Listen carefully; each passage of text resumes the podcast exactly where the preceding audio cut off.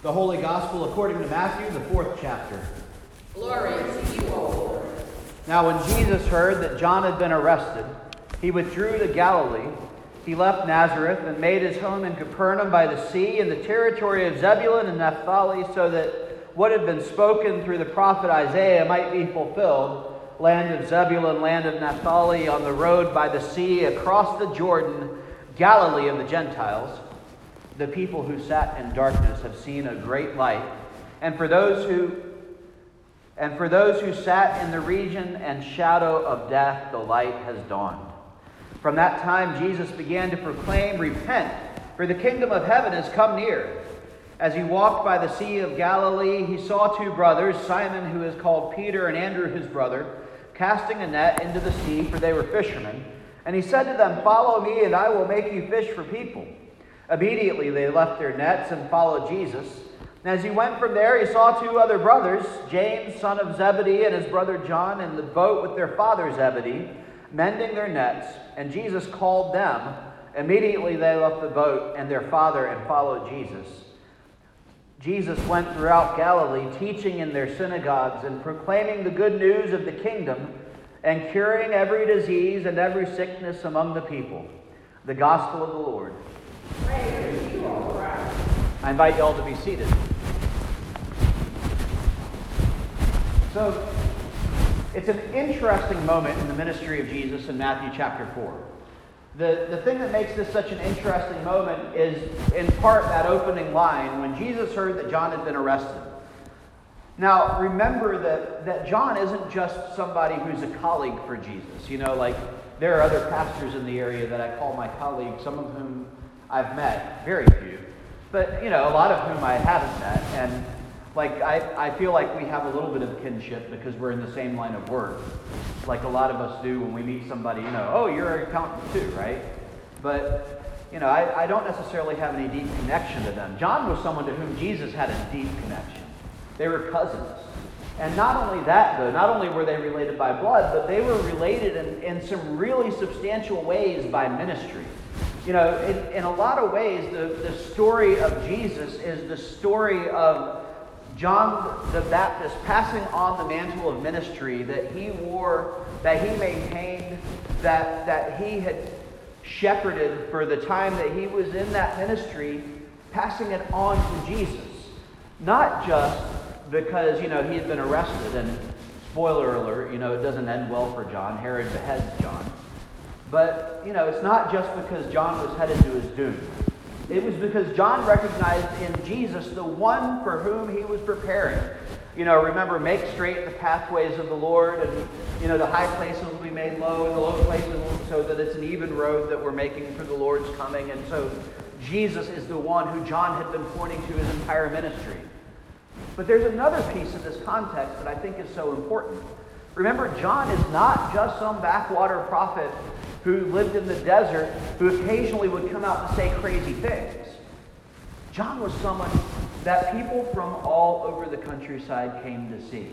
And so when we're naming all of these places that maybe we've read on a map, but most of us couldn't point out on a map, probably if we if we had to, or if they offered us a million dollars, you know, these places indicate that John and then Jesus also had a pretty significant, widely scattered geographical influence. Now, it's funny because when I tell people that I live in Bedford and I drive about 35 minutes to get here, people a lot of times will say, Holy cow, you live a far way away. Yeah, but I have heat, and I have air conditioning during the summer, and I have a car, and you know, I have a refrigerator, so if I want to pack a sandwich to get here or something, not that I need a sandwich for 30, well, sometimes, you know. But, you know, I, it's not hard for me to get ready to come over to Foxborough. It's, it's an easy trip. But if you want to go, when's the last time anyone in here just decided to walk five miles for fun, right? I'm, I'm raising my hand only as an example. I don't do that very often. But even though that region might not geographically necessarily be very big, when you're talking about people who don't have cars, who don't have AC or heating, when, when they don't have refrigeration so that they can carry their food with them to make sure that they have lunch, you know, when they know that if they're going to walk 5, 10, 15 miles, it's not only going to take most of the day to get there and back, but it's going to require a lot of effort and planning. It's not like this was a group of people who woke up in the morning and said, Oh, well, I think I'm going to go hear John preach. Or I think I'm going to go hear Jesus preach. These are people who had to plan because when you're walking that kind of distance, the vulnerability that you have, your hunger to the elements, to whatever crazy people you might meet on the road is increased. And so all of these people were people who really intentionally showed up there. And, and so a lot of times when we think of the crowd that might have seen John and Jesus, I think we also think, you know, like a, a lot of the pictures, what we see are people who kind of are middle adult, early adult. But, you know, the other thing that's really important in the scripture to give us a little bit of context of what Jesus' ministry was at this point is it said he did a lot of healing. And that means that people who were sick must have gotten to him. And in, in Matthew chapter 5, which is coming up shortly, we, you know, that's where we get the, the sermon on, you know, the blessed are you and everything like that. And think about the people he says are blessed. You know, blessed are you when you hunger and thirst. Blessed are you when you suffer for righteousness' sake. You know, blessed are the poor. Blessed are the sick. The people that he's saying are blessed are the people who show up in his congregation because who else is he, is he going to be healing but those people who show up for are sick? Now remember, this is also in a period of time where if you get a headache, you can't just take a Tylenol. You know, it's in, it's in a period of time where, where if you're in pain, you're just going to be in pain. And, and that means that if you're going to travel, you're going to travel in pain. And that means it's not just people who, who have an easy time of getting around who show up to hear John and who show up to hear Jesus. But it's people who have to very intentionally choose to move even though it's going to hurt, even though it's inconvenient. And so you get people who can't walk. You get people who have been afflicted for years. You get people who have leprosy.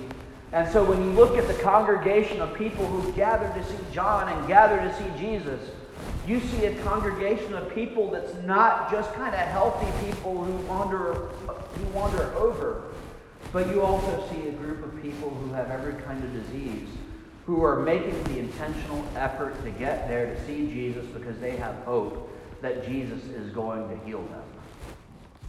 And I, I think all these years later, that's a lot of what brings us to church. That's a lot of what us what brings us to Jesus too that there's something that we see in Jesus that gives us hope. And maybe it's hope that we'll have healing. And maybe it's hope that maybe we'll just have hope.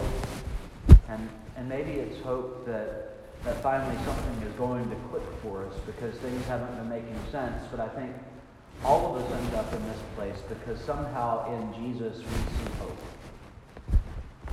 It, it's interesting to, to see the way this, this event in the life of Jesus is, is the, the changing of the guard between John and Jesus.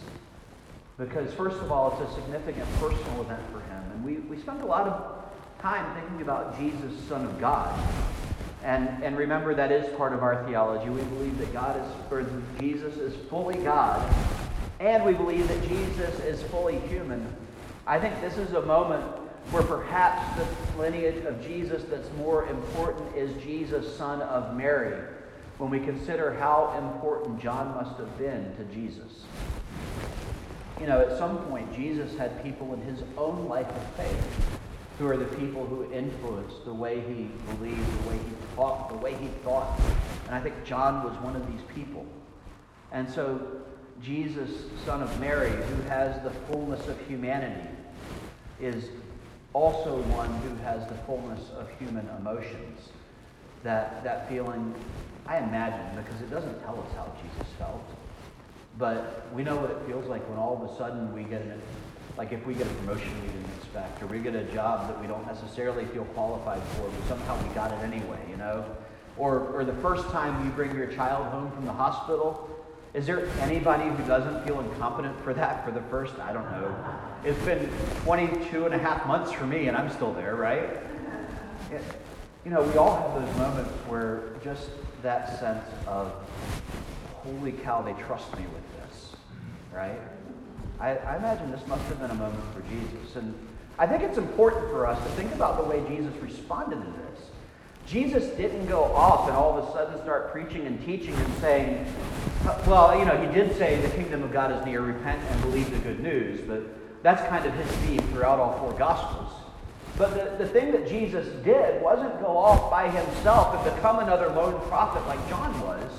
And I'd even say that John wasn't alone because we know that John had other people who kind of did stuff with him. But the first thing that Jesus did was he went and called disciples. You know, so that's what this story is. This is the story of what does Jesus do when he finds that this is now the ministry that he has been called to maintain and shepherd over. Jesus begins by finding the people who are going to help him. You know, the, the children this morning, we, I asked them if they knew what call was. And the best answer, of course, is well, they didn't have phones back then. And so it must have been Jesus shouting, you know, and, and we talked about how, uh, you know, in, in a church, when we, when we hire a pastor, we don't call it hiring a pastor. In fact, it's different contractually, too. But we call it calling a pastor. And it's because call is something that gets not to employment but vocation. What we in the church are calling a pastor to do, and will be calling a pastor to do before too terribly long, is, is to be the person who shepherds this congregation in their faith journey. To be the person who continually holds up the mirror to us as we talk about the things that we want to remind us as we see ourselves in the mirror that what we're seeing is the reflection of what God is pouring into us, so that we might be able to do the things that God is calling us to do. Because this call that we have into the life of the Christian is a call of vocation, not of employment. It's the mission of our lives, not the mission of our job, right? And, and so when we talk about call in the church, what we're talking about is that deep sense of, of longing to do the very things that have been put into our hands to do. Because God has given us the ability to do them through the unique gifts that each of us has, right? So Jesus calls the disciples. And, and even though, you know, as Lutherans, we don't necessarily talk about a moment of decision all that often, there, there are some moments in our lives of faith where we have to make a decision to do something because it means leaving something else behind. And, and we see these moments for, for Simon and for his brother John, where they are fishing and Jesus says, Follow me and I'll make you fish for people. And they drop their nets and leave behind their boats. And, and then they go and follow Jesus, right? And then he runs, he runs across James and John, the sons of Zebedee, and he says, Follow me. And the sons of Zebedee leave their father and leave the boats and go follow Jesus. Poor Zebedee because that meant that day he had to put all that fishing stuff up by himself, right? I, either he was a really good father and said, Good luck, kids, or he was a really angry father and said, Good luck, kids, right? Sometimes the same words have so, such different meanings. And, and the, the whole thing that we realize is that sometimes, and it was interesting, the kids really dug this too. Sometimes when we choose to do one thing, we have to leave something else behind. And so, you know, I asked them, what are some of the things that, that you find that you're going, you know, and, and so actually what I said was, you know, if Jesus came to you during school and Jesus said, put down your pencils and follow me, you know, would you follow? And to a person, they all said, yeah, because we get to leave school. And actually, then I thought about some of the jobs I've had, and I realized that wouldn't be a very hard thing to do, right? But you know, we think about Simon, who we call Peter. Peter left behind his name. You know, Jesus renamed him Cephas. And what's really interesting about that is we think Cephas the rock. I had a Greek professor, Dr. Madsen, who was, I think, I think she taught Jesus Greek. She was old, so old when I had her in college. And she said that Cephas is a lot more like rock. And so Jesus doesn't even give Peter a good name like you are Lithos, the rock. You're Rocky. You were Simon, which was a very respectable name, and now you're Rocky you know, you leave behind a lot of things, and some of what we leave behind is identity. That's what Paul was getting into today. You know, Paul was saying, you know, I hear there's division because Chloe's people told me. Poor Chloe's people, because he just kind of named them, that they went and told on them, right? But then he says, and I'm, I'm so glad that I didn't baptize any of you, well, except for these couple of people. But there shouldn't be any division of you. You know, it's not like you're baptized in the name of Paul, or you're baptized in the name of Apollos, or, you know, do you worship Paul or Apollos? You know, you, you weren't baptized in that way. There shouldn't be those divisions. It's kind of like saying, you know, we had that history event yesterday. It's kind of like saying that, you know, I was, I'm a, I'm a, you know, I'm in the faith of Schulhaus, or I'm in the faith of Schlock, or I've baptized a couple of kids here. Someone, someone may one day be able to say, I'm in the faith of Wolf. You know, it's not about Schulhaus or Schlock or Wolf. It's about the family of God in which we're baptized that breaks down all the divisions between us, calling us to be that family of God who chooses to leave behind those things to divide us so that we can choose to follow Jesus, right? It's, it's, a, it's about that deeper identity that we have. So as we, as we think about what all this means, you know, I, I think that this idea of, of having to leave some things behind so that we can pick other things up has a lot of opportunity and a little bit of danger in it. Because sometimes the things we're called to give up are things that we really like about ourselves.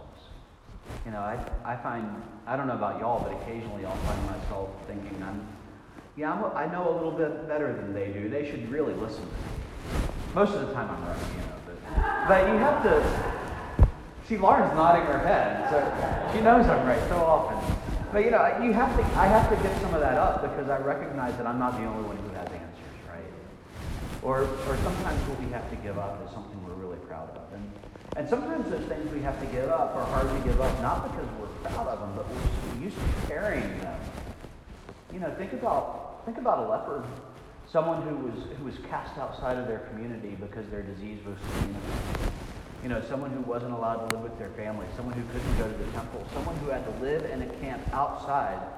Their healing meant that they left behind the community of support they'd been able to build during their illness and go back to the people who they kicked out. Can you imagine how scary that would be? To, to have to go back to the community that kicked you out? You know, that's a, you do have to choose to leave something behind, even when those good things happen, right? You know, we came up here because Lauren finished her PhD and, and got a job doing the very thing she wanted to do. And we were excited to move here. And we had to leave an awful lot back home. That, that's what it is to follow Jesus. You know, it's, it's living in that constant state of flux, following into places that we don't necessarily see very clearly yet. And yet, trusting that where God is leading us is someplace that goes somewhere. This week, as you go out from this place, think about, you know, what are, what are the things that in choosing to follow Jesus, we have to choose to leave behind? What are, what are those things that are, that are hard for us to leave behind? What are those things that we'd like to leave behind but find ourselves resistant to?